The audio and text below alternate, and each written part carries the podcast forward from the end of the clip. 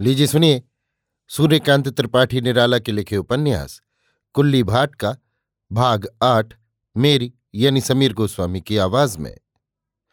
दूसरे दिन रूह की मालिश के लिए कहने पर सासू जी ने कहा, हमारे यहाँ रूह की मालिश नहीं चल सकती। हम इतने बड़े आदमी नहीं। कड़ुआ तेल लगाओ। खाया तो घी जाए, जो रुपए से शेर भर मिलता है, और लगाई रूह, जो अस्सी रुपये तो ले आती है। मैंने सोचा, अब गवही खत्म है।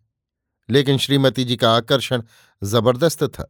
यद्यपि चरपट पंजर का स्त्रोत कई बार उन्हें सुना सुनाकर पाठ किया, फिर भी वैराग्य की मात्रा श्रीमती जी ने मुझमें कभी नहीं देखी। वो भी मेरे चारों ओर धोखा ही धोखा देखने लगी। ललित कला विधि में मैं कालिदास नहीं था। उन्होंने मेरा शिष्यत्व स्वीकार नहीं किया। रुपए खत्म हो चुके थे, रूह अपनी गांठ से नहीं मंगा सकता था। सासू जी इस ताक में थीं। मैं कितने दफे मंगाकर मालिश कराता हूँ देखें। मेरे पिताजी ने खर्च के रुपए दिए ही होंगे। हृदय में निश्चय था, सब झोल है। रूह की मालिश कराते उन्होंने किसी बड़े रईस को भी नहीं देखा सुना। मेरा दम घुट रहा था, रह रहकर मन में उठता था, पिताजी की तरह दूसरी शादी की बात कहूँ, लेकिन कुल्ली की तरह दिल से बैठ जाता था। यद्यपि वैराग्योद्दीपक, काते कांता कास्ते पुत्र गाया करता था, फिर भी श्रीमती जी दिल से अच्छी तरह जानती थी। बिना कांता के एक रात इनकी पार नहीं हो सकती।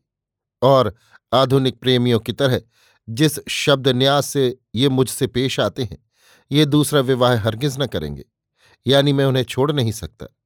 बात सही थी दिन भर विराग रहता था, रात को श्रीमती जी को देखने के साथ अनुराग में परिणत हो जाता। श्रीमती जी मौन साधे हुए अपने मनोभावों की मारे सहती थीं। एक दिन मुझसे न रहा गया। हालाँकि इसलिए नहीं कि मैं श्रीमती जी के मनोभाव समझता था, बल्कि इसलिए कि श्रीमती जी मेरे अधिकार में पूरी तरह नहीं आ रही थी, अर्थात शिष्यत्व स्वीकार नहीं कर रही थी। वो समझती थी, मैं और जो कुछ भी जानता हूँ, हिंदी का पूरा गंवार हूँ। हिंदी का वैसा गंवार नहीं, जैसा पढ़े लिखे सैकड़ा पीछे निन्यानवे होते हैं। बिल्कुल ठोस मूर्ख। मुझे श्रीमती जी की विद्या की थाह नहीं थी। एक दिन बात लड़ गई। मैंने कहा, तुम हिंदी हिंदी करती हो, हिंदी में क्या है? उन्होंने कहा, जब तुम्हें आती ही नहीं, तब कुछ नहीं है। मैंने कहा, हिंदी मुझे नहीं आती? उन्होंने कहा, ये तो तुम्हारी जबान बतलाती है। वैसवाड़ी बोल लेते हो, तुलसीकृत रामायण पढ़िए बस, तुम खड़ी बोली का क्या जानते हो? तब मैंने खड़ी बोली का नाम भी नहीं सुना था। पंडित महावीर प्रसाद जी द्विवेदी, पंडित अयोध्या सिंह जी उपाध्याय बाबू मैथिली शरण जी गुप्त आदि, तब मेरे लिए स्वप्न में भी नहीं थे, जैसे आज हैं। श्रीमती जी पूरे उच्छ्वास से खड़ी बोली के ऐसे धुरंधर साहित्यिकों के बीसियों नाम गिनाती गई, जैसे लेख में उद्धरण पर उद्धरण देखकर पाठक लेखक की विद्वता और विचारों की उच्चता पर दंग हो जाता है। वैसे ही मैं भी खड़ी बोली के साहित्यिकों के नाम मात्र से श्रीमती जी की खड़ी बोली के ज्ञान पर, जहाँ का वहीं रह गया। अब समझता हूँ सहस्त्र नाम का प्रभाव इतना क्यों है। मैंने निश्चय किया कि अब यहाँ मेरी दाल ना गलेगी। पाँच छह रोज हो गए, रूह की मालिश नहीं कराई। सासू जी जैसे दिन गिन रही थीं। इधर श्रीमती जी की खड़ी बोली का ज्ञान दिन पर दिन गालिब हो रहा था। सोचा घर चला जाऊँ, लेकिन मारे प्रेम के स्टेशन की तरफ़ देखने की इच्छा नहीं होती थी। इसी समय किसी एक उपलक्ष्य में गाने का आयोजन हुआ। सासू जी ने एक दिन अपनी पुत्री के संगीत की तारीफ़ की थी। कहा था, शहर में कोई लड़की और औरत मुकाबला नहीं कर सकती मैंने सोचा, आज सुन लूँगा। चलते चलते श्रवण रंध्र सार्थक हो जाएँगे मजलिस लगी। ढोलक बजने लगे। लेकिन औरतों की जैसी उदम घुसुक उदम घुसुक नहीं। मैंने सोचा, कुछ आनंद आएगा। टिकारा बदनती। पुरुष भी जमने लगे। मन चले। कुछ नहीं तो दूसरे की औरत का हाथ पैर ही देख लेने वाले। भीतर से पान आने लगे। पान तंबाकू खाकर एक एक पीक थूकते हुए घर भ्रष्ट करने वाले औरतों की आलोचना करने लगे। गाना शुरू हुआ। श्री गणेश गजलों से। जो औरत गज़ल गाना नहीं जानती, उसकी आफत। गज़ल गाने वालियों से प्रभावित अक्सर गज़ल न जानने वाली पुरानी वृद्धाएँ थीं, भजन गाने वाली। उन पर नवीनाओं का वैसा ही रोब था, जैसा आजकल साहित्य और समाज में देखा जाता है। मुझे ताज्जुब ये था कि अंग्रेज़ों के वक्त ही अंग्रेज़ी इतना अपना ली गई कि चाल ढाल, बातचीत, अदब, कायदा खान पान उठक बैठक हेतु, व्यवहार यहाँ तक कि राजनीतिक विचारों तक में अपना ली गई और इतनी जल्दी। पर मुसलमानों के वक्त फारसी और हाफिज की गज़लों के लिए हमारी देवियों ने इतनी देर क्यों की? जिस तरह आज की बीए पास देवी धड़ल्ले से घूमती हैं, अंग्रेज़ी बोलती हैं यूरोप में कोर्टशिप करती हैं, पियानो बजाती हैं और पिछड़ी हुई देश की स्त्रियों को शिक्षा देती हैं। उसी तरह हमारी प्राचीनाओं ने गज़लों को क्यों नहीं अपनाया? चाहिए तो ये था कि अपनी सांस्कृतिक विभूति अपनी बेटियों को देती। मालूम हुआ कि वे विचारों में मार्जित और उदार नहीं थीं, इसलिए उनका सांस्कृतिक हाजमा बिगड़ा था। ये बात राजा राममोहन राय को सबसे पहले मालूम हुई। खैर, अंग्रेज़ी अज्ञेयों का उद्धार करे, मैं तन्मय होकर गजलें सुनने लगा। गानों के साथ साथ बाहर आलोचना भी चलने लगी। कौन गा रही है? यानी गाना उठाया हुआ किसका है? यों साथ साथ कितने ही मज़े और नौसिखिए गले चलते थे। लोग गजलों और गज़ल गाने वालियों को चाहते थे। उनके नमक के कारण, पर उनके चरित्र से उन्हें घृणा थी। अब तक श्रीमती जी कवि सम्मेलन के बड़े कवि की तरह बैठी थी। मुझे नहीं मालूम था कि लोग एक के बाद दूसरे उन्हीं के लिए टूट रहे हैं। खैर, उन्होंने गाया। गनीमत ये कि पहले भजन गाया, वो भी साहित्यिक गीतों का शिरोभूषण। श्री रामचंद्र कृपालु भज मन हरण भाव भय दारुणम। लोग सांस रोक कर सुनने लगे। कंदर्प अगणित अमित छवि नव नील नीरज सुंदरम। की जगह जान पड़ने लगा, गले में मृदंग बज रहा है। मेरा दम उखड़ गया। ये इतनी है, बंगाल से पाए संस्कार के प्रकाश में मैं न देख पाया। इसके बाद एक गज़ल हुई। अगर है चाह मिलने की तो हरदम लौ लगाता जा।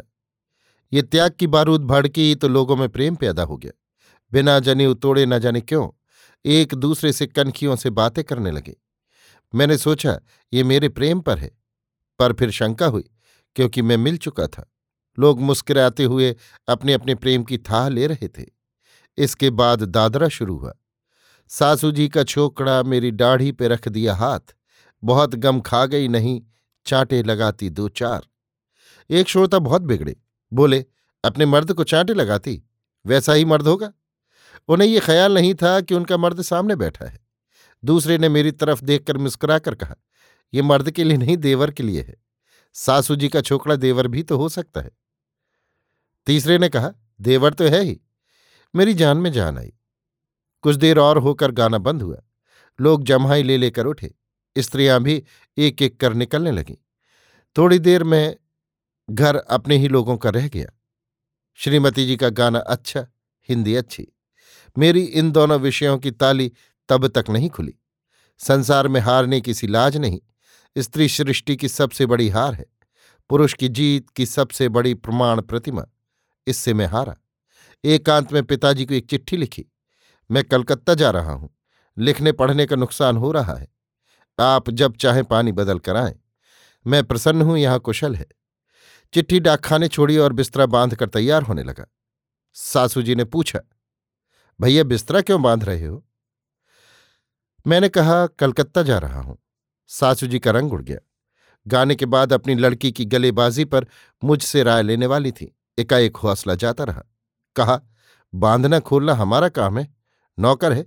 कलकत्ता अभी कैसे जा सकते हो? तुम्हारे पिताजी भी क्या कहेंगे? यहाँ के लोग समझेंगे, दामाद गवही आया था, हफ़्ते से ज़्यादा न रख सके, हमारी बेइज्जती होगी। मैंने कहा, बेइज्जती एक ही ओर की रहने दी जाए। सासू जी ने कहा, तुम्हारी कैसी बेइज्जती? अपनी बेइज्जती की बात कोई अपनी जबान से नहीं कहता। मैंने कहा सासू जी सोचकर जैसे समझ गईं, यानी कुल्ली वाली बात के लिए उन्होंने सोचा कि वे लोग समझ गए, ये मुझे मालूम हो गया है। बोली मैंने तो बहुत पहले तुम्हें मना किया था कि कुल्ली का साथ अच्छा नहीं। मैंने कहा, कुल्ली का साथ अच्छा नहीं है आपकी बेटी का? ये सब रहने दीजिए। मैंने तो सीधे ढंग से कहा था, लेकिन सासू जी एकाएक उच्च स्वर से रोने लगी। उनके साथ उनकी बेटी भी, छोटी होने के कारण मंद स्वर से। भगवान जाने इस बीच पिताजी के लिए क्या सोचा हो? घबरा कर बोली, मेरी बेटी तो भैया तुम्हें भगवान मानती है। रात का वक्त है, झूठ नहीं कहूँगी। सामने आग जल रही है। मेरे मुँह में आग लगे, तुम कहो तो मेरी लड़की, तुम्हारी बात पर अंगार खा सकती है। और आज ही गाँव भर की औरतें आई थीं। उसी की वाहवाही रही, हर बात पर, यो चाहो, जो कहो। इसी के लिए तो जा रहा हूँ, मैंने कहा। सासू जी चौंकी हुई देखने लगी। मैं फिर बिस्तरा बांधने लगा। ससुराल में बिस्तरा बांधना नाराज़गी का कारण है। सासू जी के मन में आया, रूह नहीं मंगाई गई इसलिए जा रहे हैं। बोली, दाम नहीं थे इसलिए रूह नहीं मंगाई, कल वो भी आ जाती है। मैंने कहा, वो तो बाहरी रूह है, यहाँ भीतरी फना है। सासू जी प्रश्न भरी चिंतित दृष्टि से देखती रही। मैंने कहा, पढ़ाई पढ़ी है, फिर तैयारी न कर पाऊँगा। आश्वस्त होकर सासू जी ने नौकर को बुलाया। उसे बिस्तरा बांधने के लिए कहा, मुझसे सा स्नेह बोली, कलकत्ता जा रहे हो, है? मैंने सोचा था कलकत्ते का बहाना है घूम कर फिर गाँव जाओगे। और गाँव में जबकि प्लेग है और कलकत्ता पढ़ाई के लिए जा रहे हो हाँ आगे की फ़िक्र तो करनी ही है। बिस्तरा बंध गया, तांगा आया, रायबरेली वाली गाड़ी के समय पर सासू और ससुर जी के पैर छूकर मैं विदा हुआ। अभी आप सुन रहे थे सूर्यकांत त्रिपाठी निराला के लिखे उपन्यास, कुल्ली भाट का, भाग आठ, मेरी यानी समीर गोस्वामी की आवाज़ में।